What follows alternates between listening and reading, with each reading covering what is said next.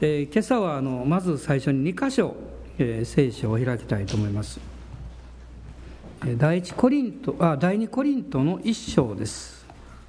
第2コリント1章の19節と20節。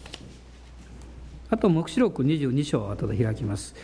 まず第2コリント1章の19節と20節です。一緒にどうぞ。私たちすなわち私とシルワノとテモテトがあなた方に述べ伝えた神の子キリストイエスはしかりと同時に稲であるような方ではありません。この方にはしかりだけがあるのです。神の約束はことごとくこの方においてしかりとなりました。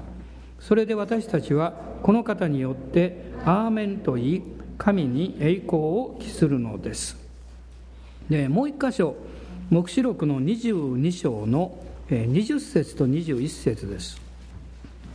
もう新約聖書の一番後ろですけど22章。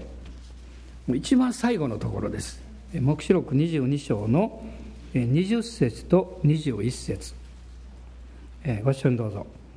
これらのことを証しする方がこう言われる。しかり私はすぐに来る。アーメン。主イエスよ来てください。主イエスの恵みがすべてのものと共にあるように。アーメン。新約聖書の一番最後がこの「アーメン」という言葉で終わってるんですね、えー、ご存知だったでしょうか？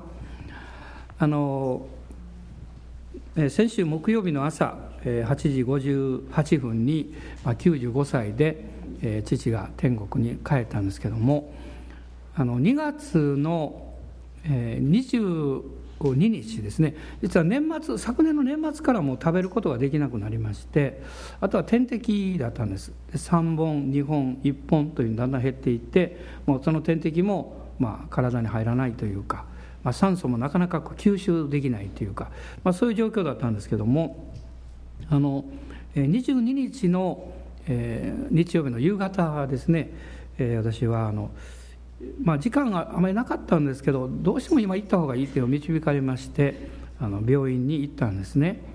でそしてあの耳元であの大きな声で祈りました。えー、イエス様を信じて天国に行けることを感謝しますって言ってですねそういう祈りをして「アーメン」って言ったんですけどその時にもう予想外だったんですが父が結構大きな声でですね「アーメン」って言ったんですよ。で私もびっくりしまして。でその後もうそのことを言うつもりで言ったんですけど「もうお父さんありがとう」って「今まで本当にありがとう」って、まあ、34回大きな声でお礼を言って。何も言ってくれなかったんですけどね。その時は。まあでも何か感じてくれたと思いますけど実はその「アーメン」という言葉が私がまあ父親からこう肉声で聞いた最後の言葉になりました、まあ、その後はまあ何か言っていたんでしょうけども声が聞き取れないということがずっと何週間も続いたんですねで今日はこの御言葉をこの第二コリントの一章を開いたんですがこの一章の20節の後半に「アーメンといい」という箇所があります。アーメンといい。ま、これはどういうことなのかということを、まあ、今日はお話したいなと思いました。まあ、日本は、まあ、クリスチャン人口が非常に少ない国で有名なんですけれどもでもほとんどの人はキリスト教のことを少しぐらい知ってます。特に「アーメン」ということはよく知ってます。だからこう冷やかすのにクリスチャンはですね「アーメンそうめん冷やそうめん」とか言ったりですね。あの、えー、昔ですね、えー、あるあ昔じゃないですね。何年か前ですよね、えー、このメンバーの方ですけどおばあちゃんを導く時に、えー、その姉妹がねこの母あの祈る時に「アーメンそうめん言うかも分かりませんから先生いいですね」って言います。で祈ったことあります。でも言いませんでした「アーメン」ってお祈りで終わりました。そこでですね。終わったんですけども。この「アーメン」というのはどういう意味かっていうとこれはあの確固としたしっかりした信頼できるという意味を持ったヘブル語から来ているんですね。で、まあ、アーメンもヘブル語もギリシャ語も同じことを言うんですけども、まあ、そこからですね本当にとか確かにあるいはその通りしかりあれ、ね、そういう意味をこの持ってるわけです。で昨日葬儀式の後でですねあの斎場に、まあ、私はあの喪主ですので、父の写真を持って、えー、あの霊柩車のね助手席に座りましたけどあれよく考えると気まずいもんですね。運転手さんと2人でこう 座ってるのですね。長時間ですね。で運転手さんが話しかけることはまあないのでねそういう状況ですから。私の方が話しかけてまだ若い方でしたけど「何年ぐらい勤めてんですか?」って言って「クリスチャンですか?」ってクリスチャンじゃなかったんですね。いろんなとこ行ってるんだそうですそのお仕事でね。で教会にもよく行くんですとおっしゃってました。でその時に聖霊様がですね彼にあの証しをしなさいって示されてまああの車30分近く乗ってますので私の救いの証をずっとこうしながらいろいろね僕は聞かざるを得ませんからね運転してですね。しかも喪主ですからね「はい」とか言ってですね、まあ、いろんな話をしてましてで私がですねまあ私はね子供の頃から宗教が嫌いでねであの大体人間が作ったものが神様なんてあるはずがないと思ってたんですよって言ったら彼がですね「確かに」言うんですよね。で聖書の言ってる神様って天地万物を作った神様で人間は罪人だけどこの罪人を救うためには神が人間にならなきゃいけなかったんですよ。確かに。って言うんですね。何度も何度も彼がね確かに確かにって言うんですよ。ああこういう返答の仕方もあったのかなと思って。まあ結構若い方ですけどもねこういうこの返答をされたんですけどまあ最後に「ぜひ教会に行ってくださいね」って言いましたけど沈黙でこう してましたけどまあでも証は残ってると思いますけどでもその「確かに」っていうこの返事をしてくださった時に私は同時に私の耳にはですね「アーメンアーメン」とこう聞こえたんですね。アーメンっていうのは真実です。確かにそうなんですそういう意味を持っていますで今この開きましたこの聖書2箇所あるんですけど、まあ、そこからだけでもこう「アーメン」っていうのがどういう意味を、まあ、意味っていうか目的を持ってるのかっていうことをこう見ますといくつかのことを教えられますまず一つはですね、えー、コリント書の1章の19節ですが19節の中に私とシルワノとテモテとがとパウロは書いてます。シルワノというのはシラスのことです。まあ、パウロが第二次伝道旅行からシラスと伝道旅行行きましたけどこれシルワノっていうのは同じ人物のことなんですね。でパウロは、えー、シラスとテモテを同伴してました。そしてあなた方に述べ伝えた神の子キリストイエスはしかりと同時に稲であるような方ではありません。その方には光だけがあるのですと書いてますつまりこの「アーメン」というのはですねイエス・キリストご自身を表しているということですだから私たちが教会であるいは家庭で職場でもう何かの時に「アーメン」っていう時に「イエス様」って言ってるのと同じなんですね。あなたのアーメンには信仰があればですよ。そのアーメンは単なる言葉じゃなくってイエス・キリストご自身を表しているということ。そしてこの方にはえー、しかりと同時に稲であるような方ではありませんと書いてます。つまりイエス様には躊躇とか迷いがないわけです。不安も恐れもありません。ですから私たちが「アーメン」という時にこのキリストとつながってキリストにある平安と勇気を得ることができます。自分に言い聞かせることも時には必要ですね。不安がやってきた時に「アーメン」ね。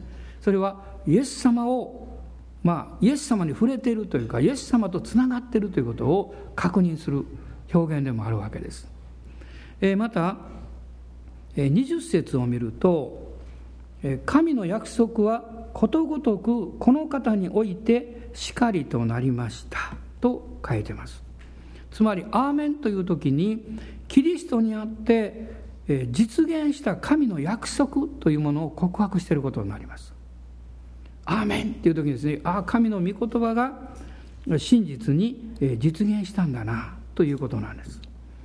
まあ、昨日も一昨日も何度も何度も私は「アーメン」と言いました。そしてその「アーメン」という告白の中にですねああ神様は真実だなということをもう本当に喜びを持ってあの確認したんですね。私が救われたのは1965年の9月の終わりです。そして翌年の初めに洗礼を受けました。そして一番の祈りはやはり、えまず父母が救われるようにということだったんですね、まあ、どなたでも同じだと思うんですけどなかなか思うようにいかないですね。何度も失敗したりいろんなことがあったんです。でも、え母は、まあ、21年目ぐらいだったでしょうか。イエス様を信じて洗礼を受けました。まあ私はその時も牧会者でしたから洗礼を授けたんですけど。そして20ちょうど5年間の、まあ、クリスチャン生活を終えて天国に帰っていったわけです。父親はなんとですね救われたのがまあ昨年と言ってもいいと思います。ですから47年ぐらい、まあ、私が救われてからですね時間が経ってるんですね。47年。長いですよ考えたら。でも神様の約束の御事は真実だと思います。あのさっきふっと思い出したんですけど、えー、父親に、まあ、説明できなかったんですけどちょっと嘘ついたかなと思うことがあるんですね。あの私こう言いました。何度もねあのお父さんね天国行ったらねあのお母さんに会うからって、まあ、母大好きだったんですよとにかくね。もうのろけるのもあれですけどね。もう本当に好きだったんですね。もう母が亡くなった夜は、まあ、家に私連れて帰りましたら一晩中母の名前呼んでました。一晩中まあ2時間ぐらいしか寝てない。というか私も2時間ぐらいしか寝てなかったの。寝れないの大きな声叫んでるから。名前呼んでるから。ずっとね。えそして病院に行きましたらですね昨日亡くあその木曜日ですね亡くなるその前後の時もいろんな看護師さんとこう生活方々がずっと来てくださって一人の少し年配のあの看護師さんでしょうかあれは助手の方でしょうかね「福ちゃん福ちゃん」って言うんですよ。え？と思いましてですね。あので私見て「ごめんなさいね。あの福ちゃんって呼んでたんです」って言うからね「いやいいですよ。私もそう呼ばれてますから」って言ってね。であのもうねしょっちゅうね「あきこあきこ」って言って奥さんの名前呼んでましたよって言うんですね。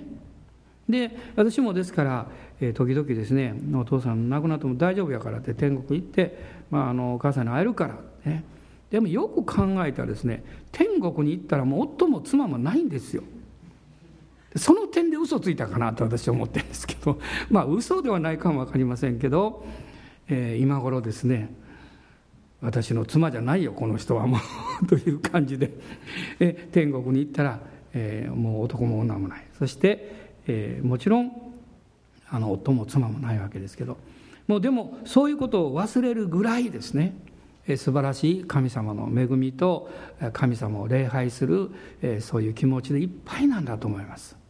最高のところに行ったんですね。そして私たちもそこに行くんです。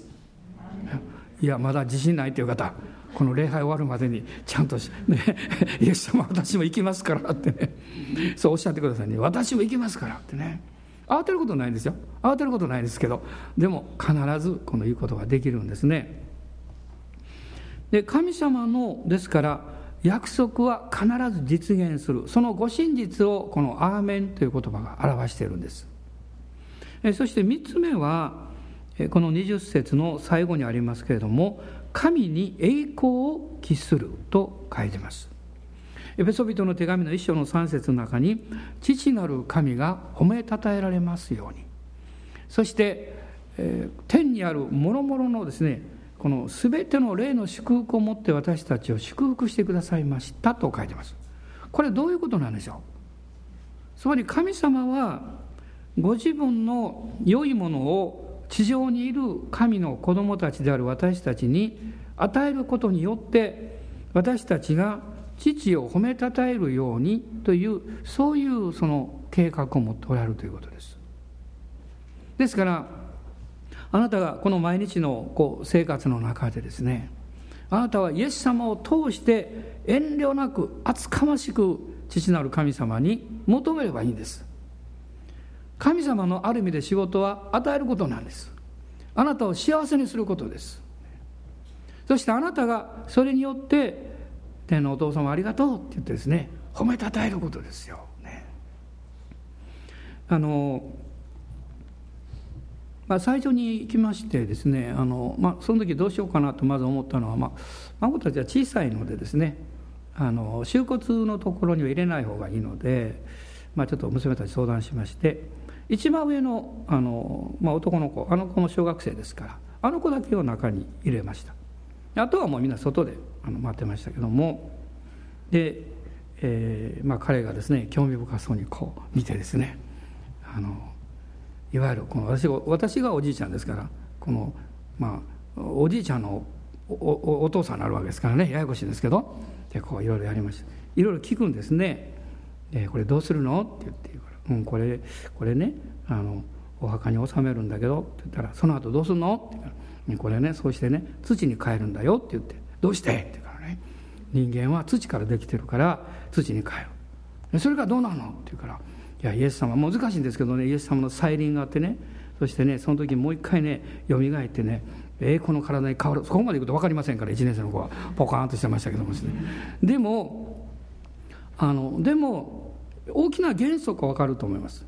私たちは神様によって、えー、土から作られてそして肉体は土に変える。でも私の魂は神のもとに帰って裁きを受けます。そして永遠の御国に入っていくわけですね、まあ、この原則というのは、まあ、真理というのは変わることがないわけです。でもその時に私たちは何を携えて神様の前に帰っていくんでしょう。それは感謝です、ね、感謝ですよ。神様ありがとう。私の人生をくださってありがとうということです。でも現実の人生を見ると感謝できるよりも辛いことの方が多い。厳しいことの方が多い。確かにそうかも分かりません。でもあなたがその厳しさや大変な中で実はそういう中でも神様の大きな計画と導きがあるんだということを心から信頼するときに神様の栄光を開始できます。なぜかっていうとですね私たちはどこかで自分がうまくいかないこととかあの失敗してしまうことあるいは弱いこと限界があることをダメだと思ってるんです。でも神様はそういうふうには見ておられないんです。あなたが弱くってもうまくいかなくっても限界があっても不完全であっても神様はあなたをダメな人だとは一切思ってない。むしろあなたに対する変わらないむしろあの、より大きな愛を注いでおられると思います。そのことを私たちが知るならば私たちは神様はこんなに弱い不十分なものであるがゆえにあなたに感謝します。とこんなに限界があって十分なことはできませんけど神様あなたに感謝します。そういう感謝がいっぱいになります。それを持って帰るんですね。皆さんは天国に帰るためにどれだけたくさんの感謝の箱を持ってますか、ね、貯金は少なくともいいんです。でも感謝の貯金はたくさん必要です。体が弱くってもあるいは仕事が少々うまくいかないことがあってもそれは大丈夫です。でも神様に対する感謝の心をいっぱい持って私たちは天に帰るんです。そして父なる神様を褒めたたえるんですね。あなたに一切のことをお返しします。もう一つのことがあります。黙示録の方です、まあ、22章を開いたのはそのためなんですけれどもこの22章の20節のところを見ますとこれらのことを明かしする方がこう言われる。しかり私はすぐに来る。アーメン主イエスを来てください。ここを見るとですねアーメンというのはキリストの再臨を待ち望む信仰を表しているということが分かります。だからあなたが「アーメン」という時にそれはですねイエス様ご自身を表します。あるいは神様の御言葉の真実を表します、あるいはあなたが「アーメン」という時に神様に栄光を返します。それだけじゃないんですね。キリストの再臨を待ち望んでいるものであるということを表します。ですからここに「えー、アーメン主イエスよ来てください」そして主イエスの恵みが全てのものと共にあるようにアーメンと書いてます。つまりあなたのそのアーメンの上に神様の恵みが豊かに注がれますようにということです。神様の恵みが注がれないと私たちのアーメンは形式的宗教的になってしまいます。あるいはそのアーメンに確信がなくなってきます。神様の恵みが注がれるとそこに信仰の霊が入ってきます。あなたが弱くってもあなたがどうであってもあなたの内なる人は心から「アーメン」と言えるようになるんです。どうぞ皆さんちょっとお隣さんの顔を見ながら「アーメン」と言ってみてください「アーメン」アーメン。一緒に主に言いましょう。アーメン。どうぞ皆さん今日からねこのアーメンと告白するときにあこういういろんな意味が入ってるんだということを思い出していただきたい。祈れなくてもいいんですよ。アーメンって言ったらいいんです。主はどうしましょうか？アーメンって言ったらいいんです。あるいは大変だ大変だ。ね？アーメンって言ったらいいんです。そこにイエス様が現れてくださいます。そして私たちが「アーメン」という信仰を表現する時ですね。それはどういう時あるいはどういうことがその時起こるんでしょうか、まあ、私は今日あの、えー、3つのことをちょっと考えたんですね。まず一つは礼拝において神様を崇める時です。その時私は「アーメン」と言います、まあ、さっきのことと重なりますけど礼拝っていうのは神様の臨在を喜ぶ時感謝する時ですね。その時私たちは「アーメン」と言うんです。ですからこれはですねうんあなたが霊的に恵まれあるいは感謝が大きければ大きいほどアーメンが大きくなります。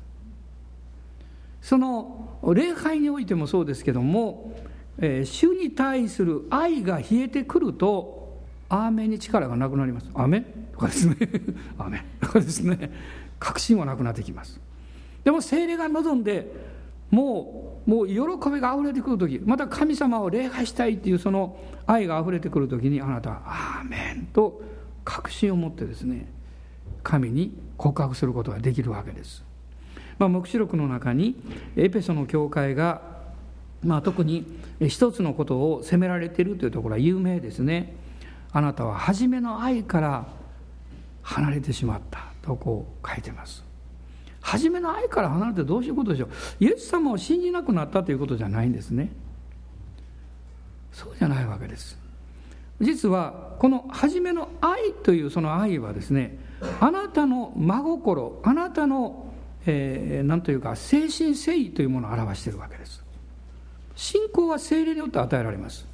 あなたの霊の中には精霊によって信仰がいつもあるわけです。しかしそこにあなたの、真心が入ってくるとイエス様はあのサマリアの夫人に「霊と誠をもって」とおっしゃいました、ね、御霊による礼拝とあなたの全身全霊それを込めた礼拝です。その礼拝には感動があるんですよ。もし皆さんこの礼拝に出られて何の感動も覚えなかったとしたら2つの理由でしょう。どっちかでしょう。メッセージに油そいがなかったか。皆さんが 真心を込めて礼拝しなかったかどっちかでしょう、私たちが主を礼拝すると同時に神様に自分の心を捧げていくならば感動がやってきます。私は日曜日の礼拝っていうのは1965年の10月に初めてあの出たんですけども何にも分からなくてですねでもそこには感動する要素がいくつかあったんです。一つはちょうど洗礼式だった。7人か8名ぐらいあの8人ぐらいの方は洗礼を受けました。みんな真っ白なこう洗礼服を着てですね。天使みたいな、ね、みんな綺麗な人たちだなと思って私見てました。であのクリスチャンになると綺麗になりますよね。嘘じゃないですよ。大人の方綺麗です。嘘じゃないです。本当ですこれ。ね。優しくなりますよね。あの不思議です。それは内側が変えられるから。で私はそれを見ながらですね誰か非常に清らかな雰囲気を感じたんですね、まあ、これは感情的かも分かりませんけど。でももう一つですね理由が分からないんですけどその礼拝の中に感動があったんです。つまりそれは私の知性だけでもなく私の何ていうか感情だけでもなく私の、まあ、全身全霊というか何か私の人格に何かが触れられているというのを感じたんです。その時に感動を覚えました。そして思いました。礼拝に来ようと思いました。意味わかんないですけどね。まあガキ先生も結構難しいメッセージされてましたから。私より難しいメッセージされてましたから。でもあの油注ぎがあったので人々引きつけられてですね。あの面白いですね。あの初め難しい感じるからこうこう寝始めるんですこう、でちょうど終わり頃になってくるとバッと目覚めるんですね。そうしたらですね精霊の臨在がうわーっていう感じでね不思議ですね、まあ、そういうことを思い出すたんびにああテクニックではないんだなと思います。本当に神の御言葉は力がある。でもこの神の言葉が私たちの信仰とそして誠あなたの真心ですね心と結びつく時にそこに感動が湧き上がってきます。すると思わず「アーメン」と言いたくなるんですね。ですからアーメンというのは真の礼拝者たちが礼拝の中で表現するものなんですよ。そして「アーメン」という告白によって私たちがその礼拝の中に入っていくということも事実なんですね。だから皆さん「アーメン」という時確信持って言ってください。別に大声出さなくていいですけどで大きな声出してもいいです。確信持って「アーメン」ということですね。2つ目は「アーメン」は神様の御言葉に従順に歩む時です。神様の御言葉に従順に歩む時に「アーメン」と言えます。どうしたら御言葉に従順に従うことできるんでしょうか。私もいろいろそのことを模索してきました。でもっとこう祈らなきゃいけないのか。もっと献身しなきゃいけないのか。もっと聖書を読まなきゃいけないのか。あるいはもっとメッセージを聞かなきゃいけないのか、いろいろ考えてきました。もちろんみんな手助けになります。でも一つの大事な鍵があるということに、まあ、最近落ち着いてきました。御言葉に従順に歩む秘訣は悔い改めの祈りなんです。つまり今の自分の状態から信じようとするとそこに間違いがあります。私たちはいつも自分自身が神様の前に罪深いものでありそして許されたものであり神の子供でされたにされたものであるという原点に変える必要があります。そこから信仰が始まります。そこに変える道は何でしょうか。悔い改めです。悔い改めです。いや別に私何も悪いことしてませんって言うかもしれません。でも私たちにはいや私にはですね悔い改めなきゃいけないこといっぱいあります、ね、もちろん現実生活の中で悔い改めなきゃいけないこともあります。しかし神様との関係において悔い改めなきゃいけないことはたくさんあります。それは神様の愛を感動として覚えいつも覚えることのできない状態になっている鈍さがあります。神様の御声を聞きながら十分にちゃんと受け取ろうとしない不従順があります。あるいは御声を聞いても御言葉を読んでも素直にそれを受け取ろうとしない不信仰があります。何よりも主の控えの中に正直にいつも幼子のようにまっすぐすぐに出ようとしない。何か言い訳したり考えたりですね。自分の理屈を作ったり。そういう自分の傲慢さがあります。神様の前に悔い改めなきゃいけないことたくさんあります。悔い改めはあなたを初めの愛に戻します。悔い改めはあなたを初心に戻して幼子のように神の言葉を信じることができる立場に私たちを導いてくれます。このルカによる福音書の18章を開いてみたいと思うんです。まあ皆さんよくご存知な祈りの箇所なんですけれどもルカによる福音書の18章です。18章の13節。18章の13節。まあここは2人の人が祈るために宮に登ったという話が書かれています。パリサイ人ともう一人は酒税人であった。パリサイ人は立ってですね心の中で祈ったって書いてますね。神は私を他の人々のように、えー、また、えーゆするもの不正なものがいろいろ出てくるんですけども、えー、このこの祈りの中でことにこの酒税人のようではないことを感謝しますってね 隣にいる酒税人のことを、ね、心で裁きながら祈ってるんですけどところがこの主税人はどうでしょうか？13節一緒に読んでください。はい。ところが主税人は遠く離れて立ち目を天に向けようともせず自分の胸を叩いて言った。神様こんな罪人の私を憐れんでください。こんな罪人の私を憐れんでください。悔い改めというのはまず一人称です。私です。私たちではないですね。あのもちろん国のために、えそして集団で悔い改める時はありますけど通常は私です。私が罪人なんです、ね、あの私の虎にいる人じゃありません。私の近くにいる人じゃない。私が罪人です。そして悔い改めはへりくだった態度です。自分を義としない。自分を正しいとしない。自分の基準で判断しない。神様の御言葉の権威のもとに入ることです。そして彼はこう言ってますね。胸を叩いて私を憐れんでくださいと祈りました。神様の憐れみ恵みがなければ私はどうしようもないんですと言ってるわけです。このようなですね悔い改めの祈りが実は私たちを御言葉に従順にさせます。まあ何度かあのこういう証しをするんですけどもあの、まあ、悔い改めに導かれたことたくさんありますけどもあの、えー、KBI の学生と一緒にね初めてあの、えー、タイのアウトリーチに行った時にねその、えー、向こうの宣教師の方がえー、夜行列車に乗っていかなきゃいけなかったんですね。でずっと南の方まで下っていきました。でその列車には実は私たちが乗るあの、えー、車両はエアコンがついてなかったんです。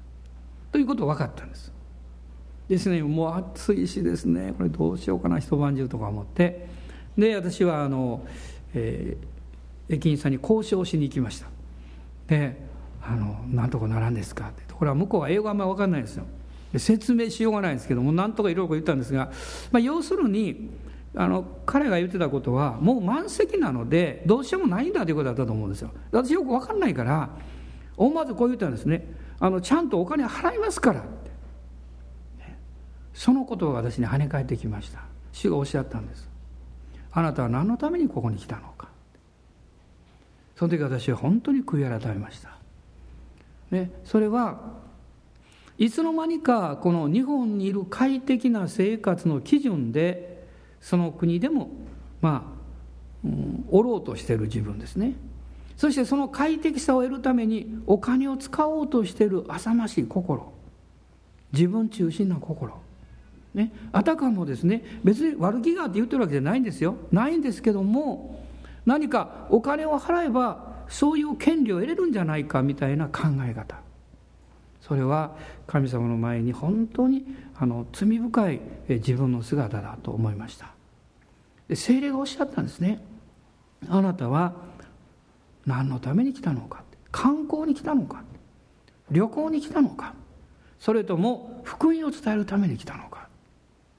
私は悔い改めました。主を本当に許してください。そして私はえー、福音を伝えるために来ました。ですから、えー、与えられるその環境に喜んで従います。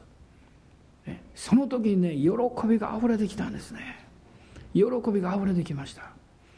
学生たちが、まあ、十数名だったでしょうかね。暑いホームで待っててくれたんですけど日陰がないんですね。で彼らも暑いからねあのまあできればエアコンの入ってる車両がいいなと思ってたと思います。で私はその時もう悔い改めた後ですからね。ニコニコしてね。みんな喜んでくださいと言いました。私たちが乗る車両はエアコンありませんと言いました。みんなきょとんとしてましたけど。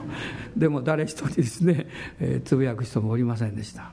そしてその翌日からミニストリーがこの始まったんですけども神様は非常に祝福してくださいました。非常に祝福してくださいました。最初の日から癒しが起こりました。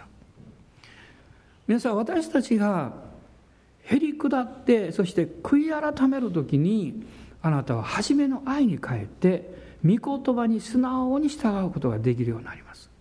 皆さん電脳旅行に行くとねそんなことしょっちゅう起こりますよね。インド行った時もね夜遅く着いてね1時頃2時頃寝たのかな。で4時頃あの空港に戻れって言ってですねもう2時間ぐらい寝て戻ったら理由もなく飛行機がキャンセルになりまして。ねそれからまた長い長い時間今度はあの、えー、あの時は電車だったかな。電車に乗ってまた行ったんですね。もうそういうことはしょっちゅう起こりますよ。でもその時にあなたはもし自分の基準をずっと固守していたらもう何か起こってくること起こってくること全てにつぶやかなきゃいけなくなります。ね、出来事全てに文句言わなきゃいけなくなる。なんでこうなるのとかですね。どうしてこうしてもらえないのとか。どうしてあの人はこんなふうに私に言うのとか。そうじゃないんですね。私たちは自分を十字架に置くんです。そしてそれが職場であろうが学校であろうが奉仕の場であろうが基本的には同じです。周りを十字架につけたらダメですよ。私たちが十字架につかないと。そして神様に感謝を捧げる時。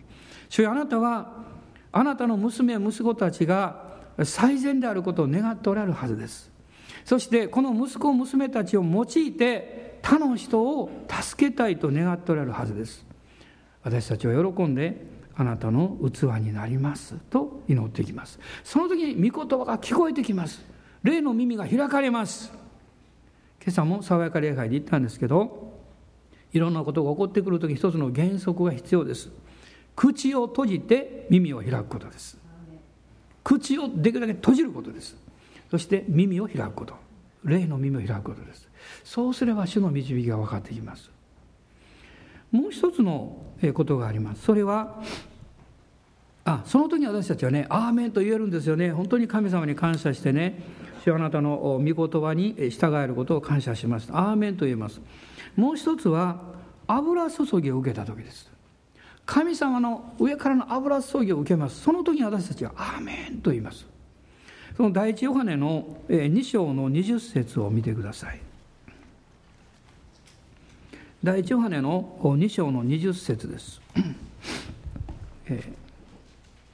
428ページですね。一緒に読みましょう。はい。あなた方には聖なる方からの注ぎの油があるのです。誰でも知識を持っています。あなた方にはですね聖なる方からの注ぎの油があるので誰でも知識を持っています。実はこれは何を表しているかというとヨハネによる福音書を開いてください。ヨハネによる福音書の16章の13節です。これ同じことなんですね。同じことを表しています。ヨハネの16章の13節一緒に読みましょう。しかしその方、すなわち真理の御霊が来ると、あなた方をすべての真理に導き入れます。御霊は自分から語るのではなく、聞くままを話し、またやがて起ころうとしていることをあなた方に示すからです。聖霊様はすべての真理に導き入れます。つまり油注ぎが来るときに、主は真理にあなたを導いてくれます。御言葉の真理があります。私たちのこの世界の中の一つの神様が作られた真理の法則があります。でも私たちが経験する真理はいつもそこに愛があります。単なる法則じゃありません。単なる力じゃありません。神様からの愛があります。で油注ぎを受ける時その時私たちはですねあのいろんな経験をしていくんですが一つは精霊のバプテスマ。で精霊のバプテスマっていうのはまさに上からの油注ぎです。皆さんあの精霊のバプテスマを受け損なったっていう経験のある方いますか？いやそれどんな経験なのと思うかも分かりませんね。私はねいろんな経験してるんです。やっぱりそれは牧師として召されていたからではないかなと思います。だから精霊のバプテスマを受ける時も他の仲間たちよりも一番最後でした。だからそのイライライライラしたりですねもうあ怒って神様にねもう祈ってもらわんでもいいとか言ってですね、まあ、安心されるともう帰ったらもうムカムカしてきたりですね。何も起こらないもんだからね。そういう経験とかですねもうあの悲願だ経験とかいろいろあるんです、ね、でも精霊のバプテスマというのは精霊にもう解放される経験ですよね。それをとストップしたことがあるんです。それはある日曜日の夜の礼拝に私はいつも夕拝に行ってました。礼拝に行って午後、え1時間バスに乗って中学生クラスの奉仕をしてまた1時間バス乗って帰ってきてそして夕飯に出てました。これが日曜日の私の生活でした。もうほぼ一日中ずっと奉仕してました奉仕と集会でした日曜日ね。すごく楽しかったです。である夕飯に行った時にあのまあ私は精霊のバプテスマを求めていたんですけどあのもう何度か祈ってもらってですねもうちょっと 安心されるのは苦手やなっていつも思ってたんですけどあの祈るの祈られるのもあごめんなさい祈りが与えられるのも嫌だったんですよ。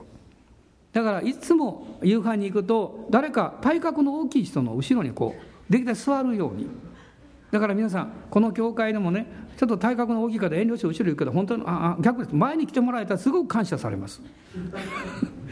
遠慮なく前の方来てください。もう感謝されますからね。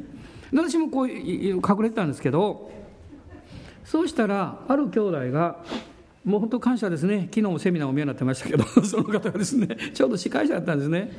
でその講談から私をこう見てですね「この兄弟祈ってください」って言ったんでいやーと思って。で私はねいつもねちゃんと考えてたもし仮に祈りが当たったらどう祈ろうかっていつも考えながら言ってたんです一応。この御事はまず言ってそれからこう祈ろうって。その日だけは何の備えもなかったんです。急に言われてドキマキしてわーってもう本当にはもう慌てふためいてですねでも立ち上がってどう言っていいか分からないイエス様って言ったんです。それが良かったんです本当はね。知性が先に働いてませんから霊が解放されたんですそのイエス様って言ったらですね「ハレルヤ!」って出てきたんですそうしたら「ハレルヤハレルヤハレルヤハレルヤハレルヤハレルヤハレルヤハレルヤ」止まらなくなったんですびっくりして私がびっくりしましてですねこれはやばいと思って止めなきゃいけないと思って口を押さえて「もうハレルヤ!」ぐっと飲み込んでで「感謝します」って座ったんですあれ惜しいことしましたね。あのままねハレルヤってもう感謝すればよかったのにね私の自意識が邪魔したんですね。もうそしてその1年後に精霊のバプテスマを受けたんですけどその時思いました。あの時がそうだったって。ねあの時ねその自分のこう自意識でストップしないでそのまま主に委ねていたら神様はものすごい油注ぎくださっただろうって。でも幸い今こんな証ができるので感謝しておりますけどだから皆さん精霊が油注ぎを受けた時ストップしないでください。手が動いたら動いたまましてください。ね。ハレルヤってね。ね。足が動いてまあ、勝手に動きませんけど、まあ、あの立ち上がりたいまで立ち上がってください、ね、何か神様が導いておられることがあるんですね。それからこの油注ぎっていうのはね今日私はこのことを本当に申し上げたいと思いましたがメッセージの油注ぎが必要です。説教者は絶対悔い改めなきゃいけないことがあります。それは油注ぎのないメッセージをすることがあるということです。これはまあ皆さんのことじゃありませんがでも皆さんも証しをしたり、えー、あるいはお勧めをしたりメッセージをする場合があるでしょう。